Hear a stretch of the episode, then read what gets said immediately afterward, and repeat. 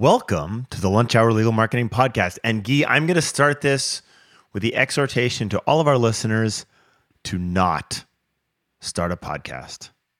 Do you want to know why? No, I don't. You want What are we doing right now? Let me let me guess this. What percentage of podcasts fail within the first year? I mean, 99.999 repeating. It's 82%. What's fail, by the way? Oh, fair, fair question. 82% of podcasts do not have a episode within the past 3 months. So they So- stop. They just they die. They die. They die. They they just give up.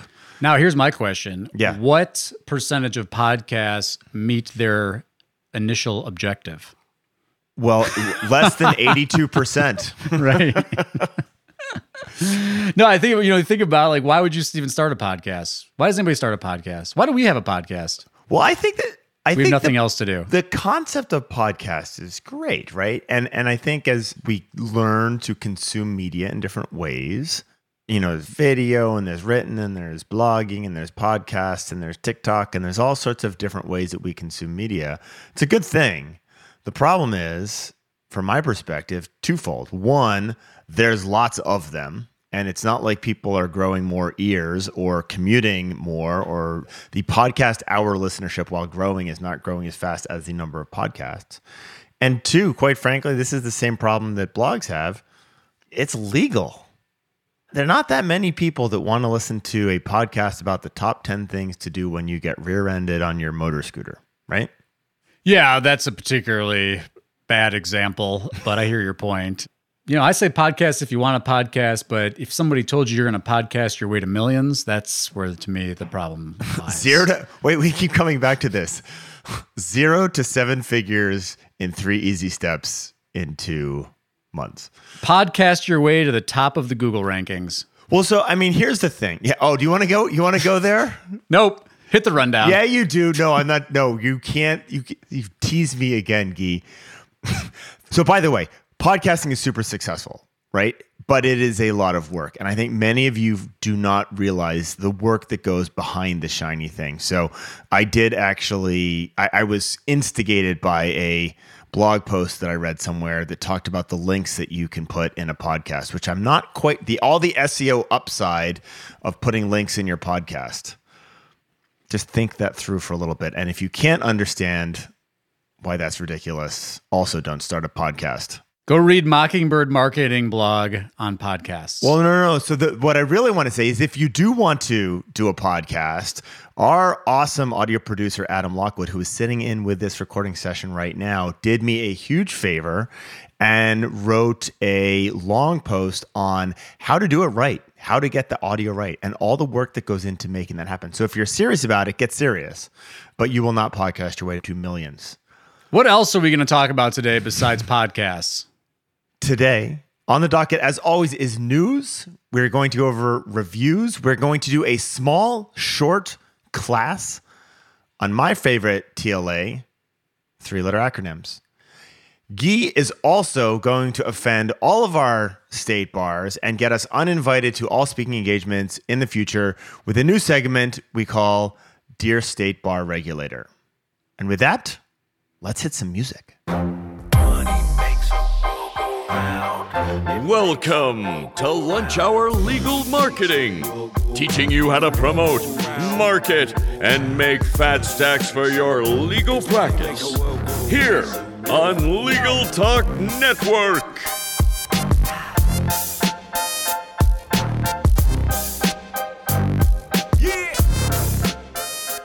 Welcome to Lunch Hour Legal Marketing. Before we get started, we want to thank our sponsors, Lawyaw, Alert Communications, LexisNexis Interaction, and Clio. All right, on to the news.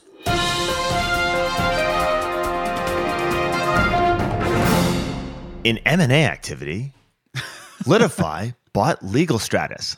So this was an interesting thing. Litify, which is does intake management software, has now purchased what to me has been an unknown. Guy, have you ever heard of Legal Stratus? I had not until I saw on LinkedIn that Litify bought them. yeah, likewise. At, at which point I looked them up and I was like, oh, it's a matter management software. my point here is there's integration between intake management and matter management, and that is sorely missed and needed. Even if the Litify acquisition is from, and I'm probably going to here we go offending people again. We're probably going to offend people, but I never heard of Legal Stratus, but integration. Clio bought what was called Lexicata, which now became Clio Grow. Like that, you will see more and more integration here. It just makes sense from a software perspective. Well, you know what? You know why it makes sense? It makes sense from a client journey perspective, right? Hundred percent. You start out, you get into the pipeline, and then you get moved to a client, and then you get moved in even beyond that. So um, Are you carrying the client flag again? I'm try for You clients. do, good, you did a job with it. In other news, just south of Michigan, state bar regulators have banned competitive brand bidding in the PPC markets. Gee, good or bad? Well, it's it's if you actually read it, Eric Goldman, a professor uh, at SCU Law, who has a great blog by the way, if you search Eric Goldman's blog, writes about the intersection of technology, advertising, amongst other things. But the analysis is like it just is another, you know, when we get into Dear State Bar Regulator, it's just a demonstration of like they're catching up. So the short version is in Ohio, you cannot bid on your competitor's name. Here's the problem you might not even bid on your competitor's name, and you might still show up for a search on your competitor's name because Google does things like close variants and there's all sorts of matching things. And so, you know, my view of the competitive bidding, let's just let's just take the ethics out of it for a second and think about it. One is and I'd love to hear your feedback on this. I think it's pretty rare that you actually get a great return out of a competitive bidding situation. I think so. I'd like to see your numbers on that if you I know you're making a face at me. But the other thing too is there is reputation and relationship damage that is done in your local community bidding on competitors' names, especially if you're in a small community. That's the thing that people don't think about. It's like if you become the lawyer who's dealing on the competition's name, are you actually jeopardizing relationships with people that might otherwise refer you business? That's my question. Okay. First thing I want to unpack a little bit is you said close variants. Yeah. right? And I'm going to mm-hmm. unpack what that means because I think it's important.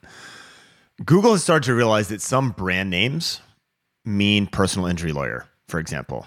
And so they confuse effectively a search for personal injury lawyer or Morgan and Morgan with the other thing, which means depending on how you have your campaign set up, you can unintentionally be bidding on these brand names, which we have seen a lot. I think that is a That's the most common example of it. it's a right? very common example. and the I- lawyers all think, "Oh my gosh, they're bidding on my name," and it's like, and then they no, get they're mad. not. Right.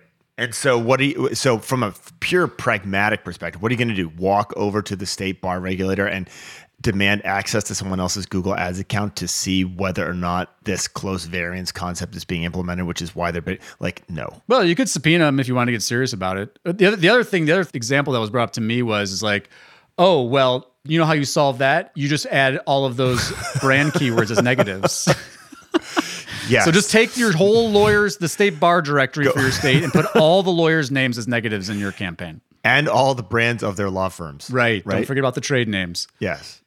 And their 800 numbers that they're advertising on television. Yeah. Right. So I would be more than happy to take your money on an hourly rate. Build that. Let me give you the counterpoint that I think you might uh, this might actually might resonate with you is is that I've always looked at this like if you're not misleading the consumer, right? Let's assume that I'm not bidding on Morgan and Morgan and then saying in my ad copy I'm actually Morgan and Morgan and then they're calling me. That's obviously false and misleading and the FTC probably wants to get involved in that. It'd be no different than if, you know, Nike was like bidding on Adidas and being like Yeah, this is an Adidas is- ad. It is different because everyone knows Nike and everyone knows Adidas, but Not but- everybody knows Morgan and Morgan? Well, no, but like not everyone knows Smith and Jones who might be bidding on Morgan and Morgan, right? Like I don't think you're necessarily dealing with a, an industry that has kind of that widespread brand recognition. There's lots of little players, and I've said this for a long time. Very few people outside of the legal industry have much brand awareness outside of heavily advertised PR markets of lawyer brands. And so, therefore, I think there is an argument to be made that there is brand confusion on this, right? I think there is brand confusion on this. Or there So let me could- let me, give you Yeah. this one. I'm bidding on Morgan and Morgan, and my ad says not Morgan and Morgan. Well, your ad can't say that because you can't say Morgan and Morgan, but you could right. say um, so Consider let- the let me- alternative. Don't go with them. Go with us. Yeah. Great. Game on, right? Or like, so let me take Morgan and Morgan for example. Let me ask you this question. Morgan and Morgan has the I am not loving this, a McDonald's, as we're talking about brands. Size matters, right? Like, I'm not sure I would have leaned into that as my catchphrase, but it's certainly memorable. Could you have an ad playing off the size matter? Bigger isn't always better, right? I can see a very clever ad playing off bigger not being better. That's not misleading. Do you think firms should still be able to do that? Yeah, I, th- I actually do from in a purely philosophical sense. I mean, I think that it actually is better for the consumer to give them options to be able to say, you know, for, let's forget about the reputational aspect. Let's forget about the relationships. Let's forget about the misleading part. Let's just say, is it good for the potential clients, for the legal services consumer, for lawyers to be able to compete on brand? And I think the answer is yes, because more options to be able to say like this lawyer is three hundred dollars an hour, and I, I can do the same thing. That, you know, in theory, and this is another. I think one of the major issues that lawyers don't like about this, and state bar regulators don't like about it, and we'll talk about this more when we get to my letter on to state bar regulators is, you know, lawyers are special. They're not widgets. It's a profession, and so like in a perfect world, the regulators want potential clients to be making this hiring decision based on purely objective criteria that's very difficult to quantify, right? Because you know lawyer services aren't fungible. And so that's where I think the problem really that's the root of the issue. And so they're saying, you know, it's it's not you know, it's not fair because they there was actually a case in uh, Goldman's uh, article talks a lot about this because there's a bunch of different bases you might bring a complaint against somebody for doing this, you know, whether it's uh, I'm blanking on what all the different words are. We would have gone a lot deeper on this than I thought we were. We going to went anyway. wait, so we went. So I actually like when the news turns into banter between you and I about philosophical. And Gyi always, Gyi has painted me as a bit of the villain in terms of teasing and poking other agencies. Gyi, I've figured your motif out. It is the consumer advocate. It's a very Google, it's a very Google specific uh, perspective. Well, but th- this is the thing. The whole point of all of this regulation is supposed to be to protect the consumers. It's supposed to be able to protect the consumer who gets misled, or it's not supposed to protect the guild. It's not supposed to protect the lawyers guild. The point of these legal ethics rules are not to make things, you know, protect the lawyers. Okay, Sorry, it's my diatribe. that was our longest news segment tangent. That was long. Man, we don't have any time to talk about anything else. Next we're, time. we're gonna we're gonna talk right back about this in Dear State Bar Regulator. However, right now we're gonna talk about some reviews. Leave us a review. Pull over right now. Are you listening to this while you're driving? Pull your car over and leave us a review. If you can't stand me being a consumer advocate and beating up on the state bars or Conrad shilling for Google, go leave us a review. So this goes back into why it's hard to start a podcast because these algorithms, the things that make more people likely to listen to you. You guys think it's hard to get reviews for your law firm? Now you have to get reviews for your law firm and your podcast, right? Your multi and your podcast about car accidents. Yeah, exactly. so this is hard, but go leave us a review. And also, we should thank Louisiana State Bar for sharing our, our episodes here right before Gyi sends his state bar regulator letter on, on this episode. But yeah, it'll help us find more people just like you. Let's take a break. The right client relationship management solution enables and empowers firm growth.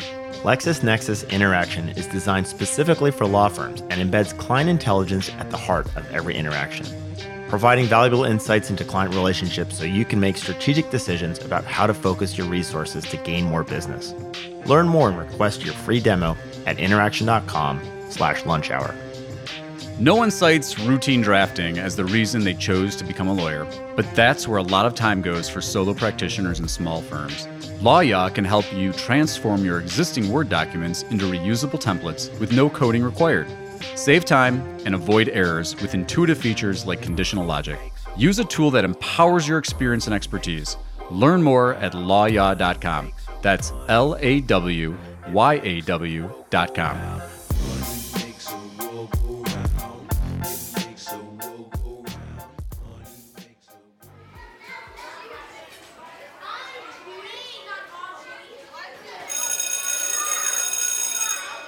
Okay, class, welcome to LHLM 101. Today's topic advertising alphabet soup. Please have a seat. Let's get started.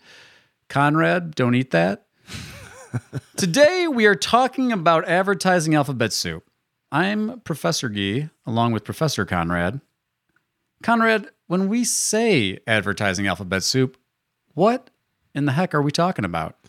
So, today's class, we're going to cover what are typically known as TLAs or three letter acronyms. This specific subject matter we're going to be talking about is different ways of buying advertising. Okay. And so there are different models of these. They all fall into a three letter acronym. So we're going to talk about CPC, CPM, CPL, CPA, what all these different things mean. So, have you ever? CPC is also frequently called PPC, different paying models, pay per click or cost per click. The reason I like PPC over CPC is because every now and then, have you ever had someone ask you about paperclip advertising? Paperclip advertising. It hasn't happened for a long time, but um, sometime, that's a great idea for a brand name for a search company. Paperclip marketing. Yes. So can we walk through these different models, Gyi? Cost per click, Cost per click. CPM, CPL, and CPA. You know what's interesting about all these? The first C is the same for all of them. They could just be two letter acronyms, which in which case my three letter acronym TLA would still work, except it wouldn't be as ironic. Let's start with CPC. What's CPC, Conrad? Professor Conrad. So CPC stands for cost per click or pay per click, not paperclip. And this is a situation in which you basically pay every time someone clicks on that advertisement. There are other ways that the clicks can actually be counted, right? You may click something to view a phone number, but ultimately you're only paying when someone actually clicks on that advertisement. Made famous by our good friends at Google with the Google Ads platform. Correct. CPM gets a little bit more confusing and there's a little bit more math involved. Gee, what is a cost per thousand? Yeah, cost per thousand, which I was actually going to ask you. Yeah. Is the M is Latin for? It's, it's yeah, it's the Roman Roman numeral for a thousand. The Roman numeral for a thousand. Thank you. CPM, you pay per thousand impressions. So you get a thousand impressions, you pay a cost. Typically done with display or video advertising. And one of the keys here that I think is important to note is with CPM advertising, those impressions can, and not all impressions, this is the Animal Farm or 1984 version of online advertising, not all impressions are created equal. And there has been lots of ways that publishers have hidden impressions or overcounted impressions. And I will give you a couple of them. One is how much of the ad actually loads right?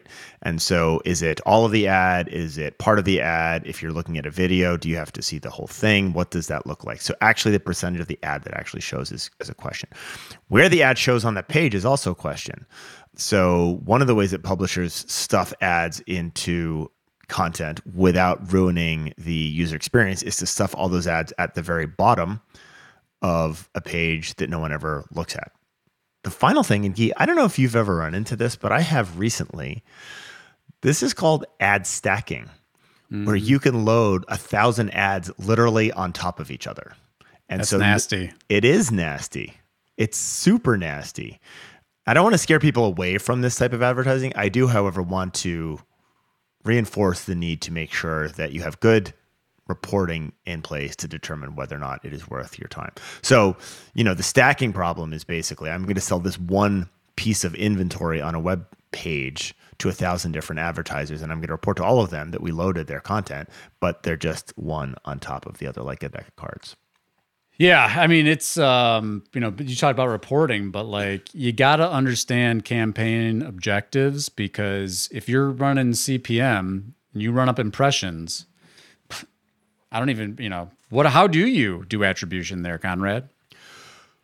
You want to get it? You we've got our basic 101 course, and you want to go into Yeah, multi-channel attribution modeling? Right. No, no, Yeah, you next- can't. You can't see. You keep teasing the audience, and then I you know. push me into these things. So I'll answer your question. So let me restate the question, and then I will answer it with my philosophy on how this works.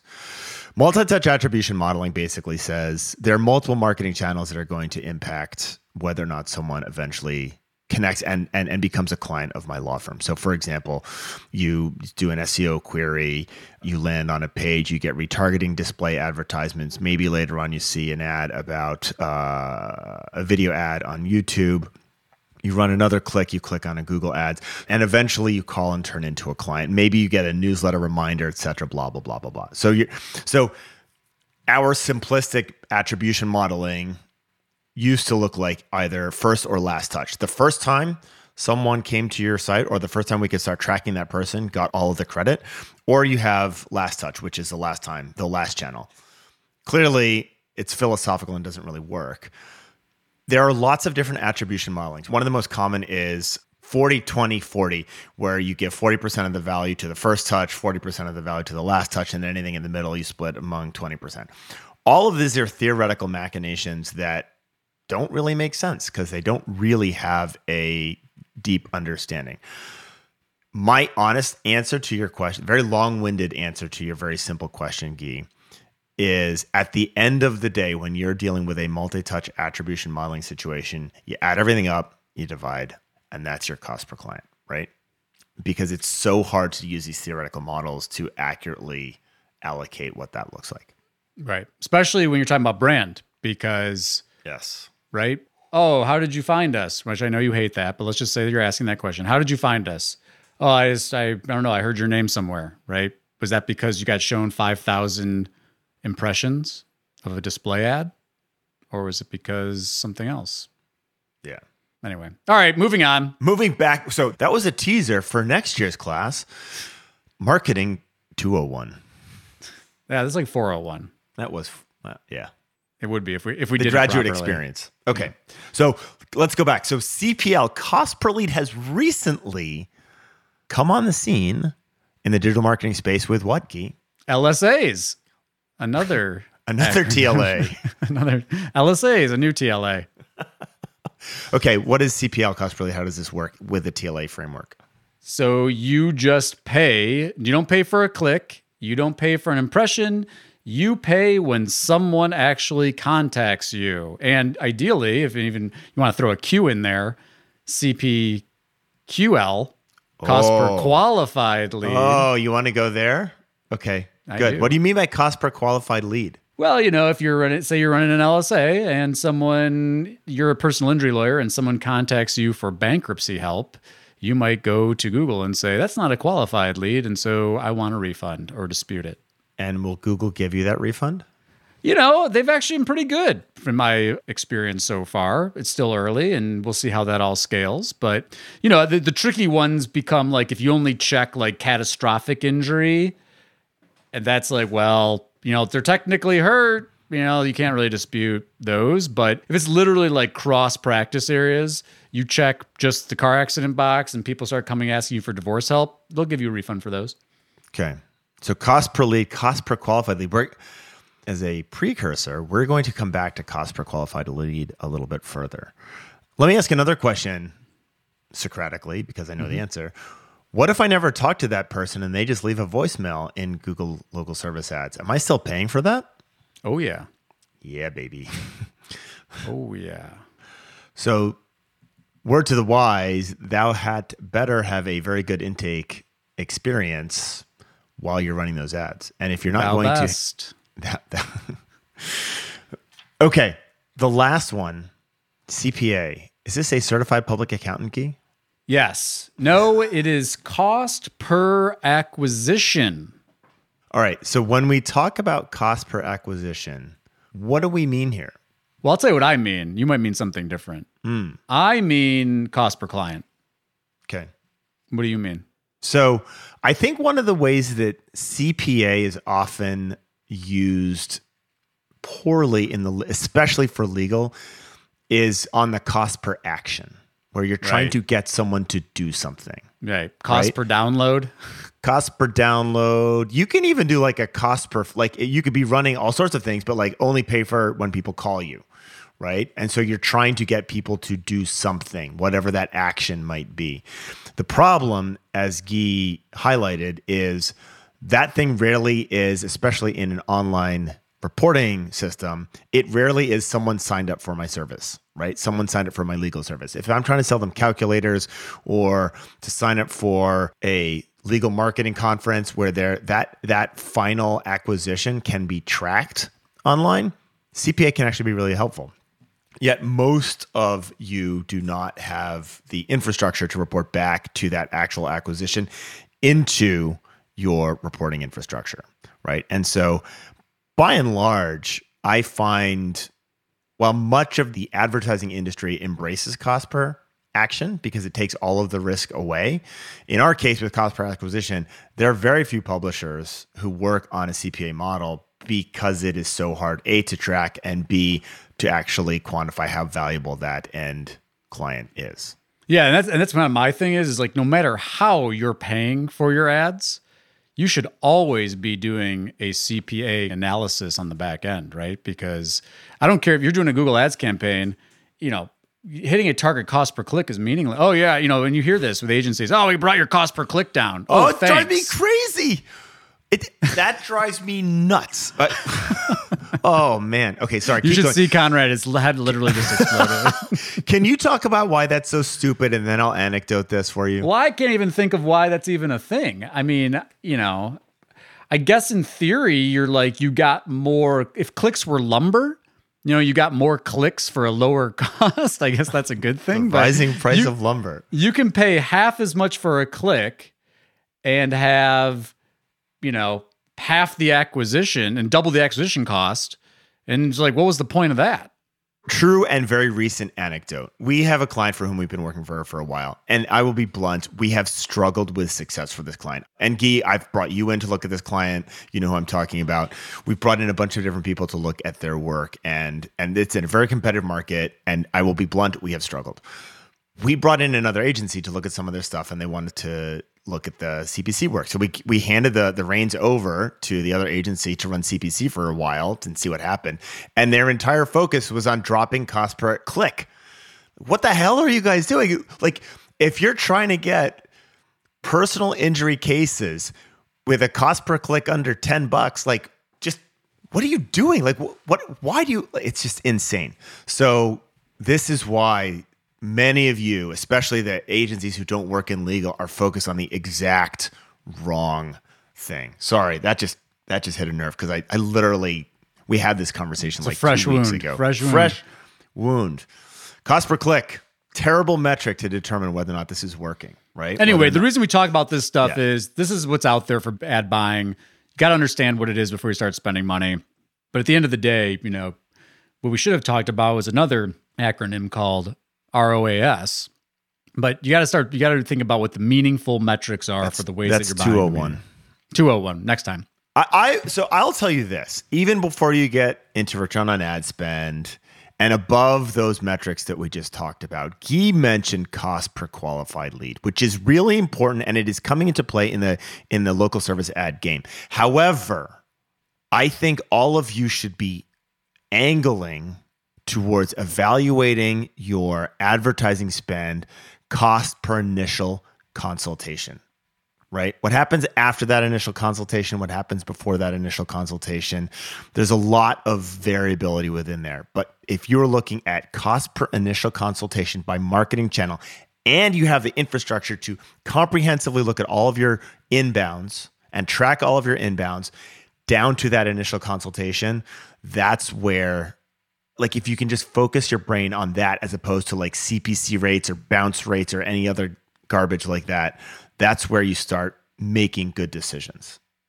And next, the Legal Trends Report brought to you by Clio.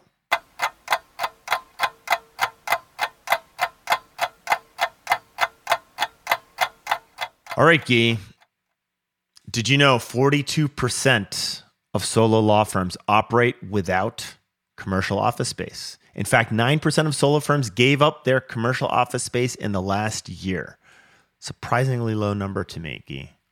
Um, I yeah, I, I hear that. You know, we're talking solos. I think that's important. But yeah, gosh, it's gonna be interesting to see how this all plays out. And tying in, so one of the data points that we've talked about a lot is revenue, profitability. Solo law firms making 50 grand more in revenue than other law firms on a per lawyer basis. As you embrace technology, right? You can cut your office overhead. You can dump your lease. Dump your lease, make more money, right? Like it's very simple math. Right. Well, and I think the other one, this is not, I, I think another interesting thing that we're going to see, because it's not just, you know, I'm, I always think maybe naively that the market drives so much of this, but the question is going to be do clients care?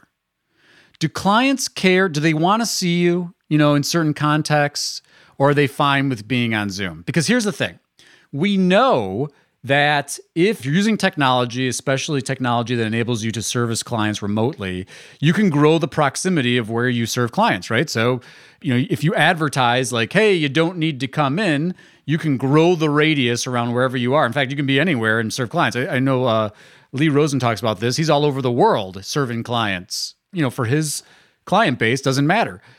I'm going to be curious to see in certain contexts whether clients are like, I want to meet you at your office. And what do you do? Oh, I don't have an office. See you on Zoom. So George Saharis talked about this at our last right. Go listen to the last call. episode. Go listen to the last episode with George because it was really good. And one of the things that he does a very good job of verbalizing was the different needs for different clients and at different points in your cycle. And I, and what I want to emphasize here is there are some times when technology can be super helpful and for some clients where it's super helpful and there are other times where and I think George said this really well. People just want to spill their guts in person, right? And so part of this is reading the clients. Like, yes, technology makes it easy for us to have Zoom meetings or for us to record podcasts in three different states, like, very easy. Sometimes, especially with that empathy, the need for legal empathy, there is an in person element to this. And do they want to spill their guts at Starbucks? Because that's the best option you've got if you don't have an office, right? right. Let's get a very quiet corner of Starbucks to talk don't about. Listen, no one listen to us. We're talking about confidential things. We're talking about your marriage falling apart in Starbucks. Okay. To learn more about these opportunities and much more for free, download Clio's legal trends report for solo law firms at clio.com slash solo. That's Clio spelled C L I O. Let's go to break. As the largest legal only call center in the U.S., Alert Communications helps law firms and legal marketing agencies with new client intake.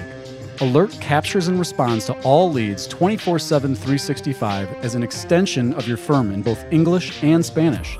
Alert uses proven intake methods, customizing responses as needed, which earns the trust of clients and improves client retention. To find out how Alert can help your law office, call 866 827 5568 or visit alertcommunications.com forward slash LTN. And we're back with a new segment that we're calling Dear State Bar Regulator. Dear State Bar Regulator, I appreciate that it's a difficult job to navigate all of these new technologies in the context of lawyering in general, but more specifically advertising and marketing. But it's time to catch up. And I know that this is not going to make us friends. And as Conrad mentioned in the outset, we will no longer be invited to speak at state bar conventions. Like, for example, Dear Texas, do I really still need to print out every single one of my web pages and ads and social media posts to send to you for pre-approval? Like, what am I supposed to do? Am I supposed to like save it as a draft first? Am I supposed to save my Twitter post as a draft and then send it to you if I'm making a communication about legal services? Dear Florida, am I really not supposed to appeal to the emotions of my audience because otherwise that's by definition misleading or manipulative? Dear South Carolina, I can claim my Google My Business profile, and I can even ask my happy clients to go say something nice about me there. But if they say something nice and it violates other state bar rules, I'm responsible for the content of their review and I don't have the ability to remove it? Dear state bar regulators, please help our poor legal profession sort out these issues and many, many others by fixing some of these rules or revisiting them or something. Help us.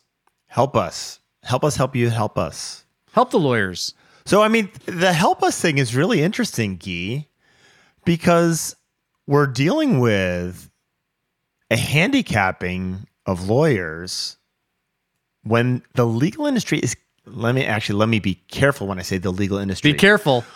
Lawyers are increasingly competing with non lawyers within the legal industry, and yet they are being held to a higher standard than their competition.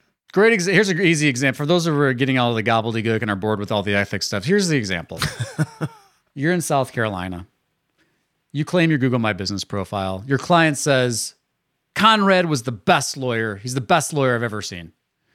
Oh, I, actually, I don't even know if South Carolina, if you can use best as a superlative. Let's just say you Well, as a can't. client, I can say that. Not if the lawyer, in South Carolina, if the lawyer told you to go do that, This is my this is your point exactly, right? And then now let's also say, but guess who can be in South Carolina and say, best wills attorneys found here in their title tags LegalZoom, Avvo, lawyers.com, everybody over at um, Internet Brands.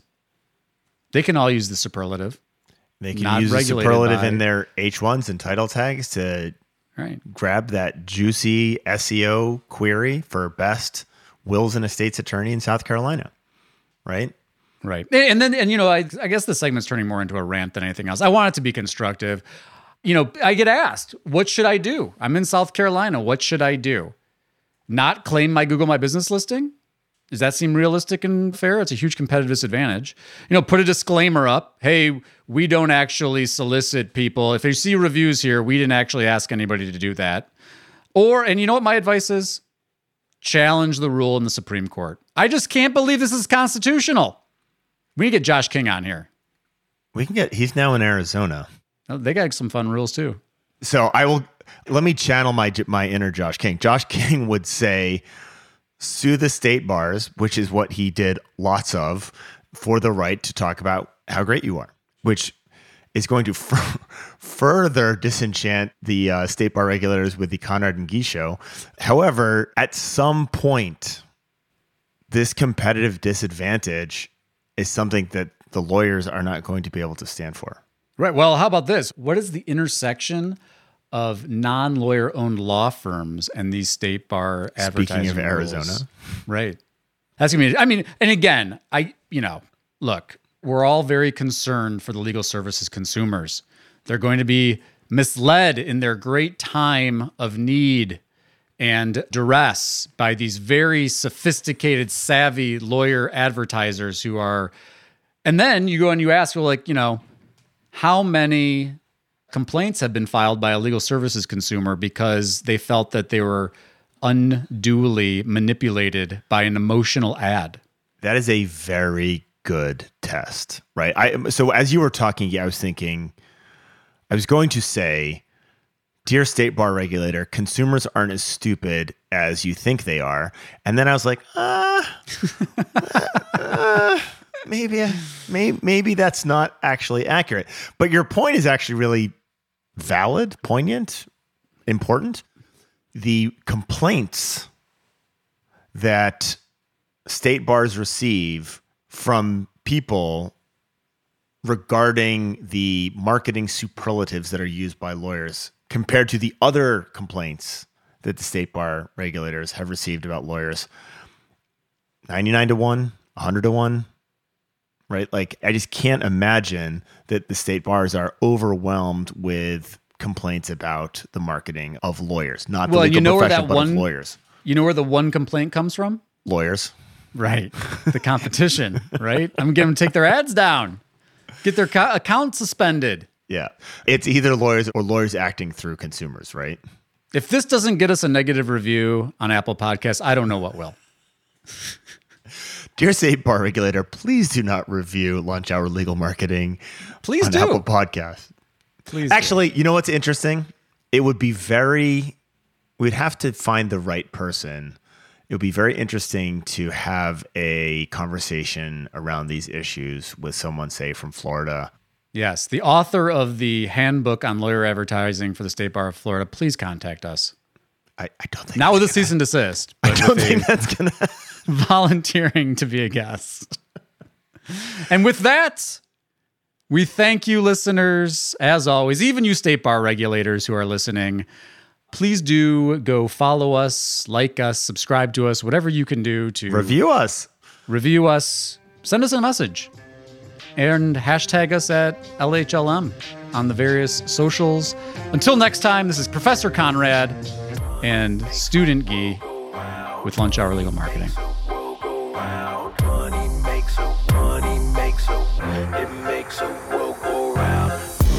Thank you for listening to Lunch Hour Legal Marketing. If you'd like more information about what you heard today, please visit LegalTalkNetwork.com. Subscribe via Apple Podcasts and RSS. Follow Legal Talk Network on Twitter, Facebook, LinkedIn, and Instagram. And or download the free app from Legal Talk Network in Google Play and iTunes. The views expressed by the participants of this program are their own and do not represent the views of, nor are they endorsed by Legal Talk Network, its officers, directors, employees, agents, representatives, shareholders, or subsidiaries. None of the content should be considered legal advice. As always, consult a lawyer.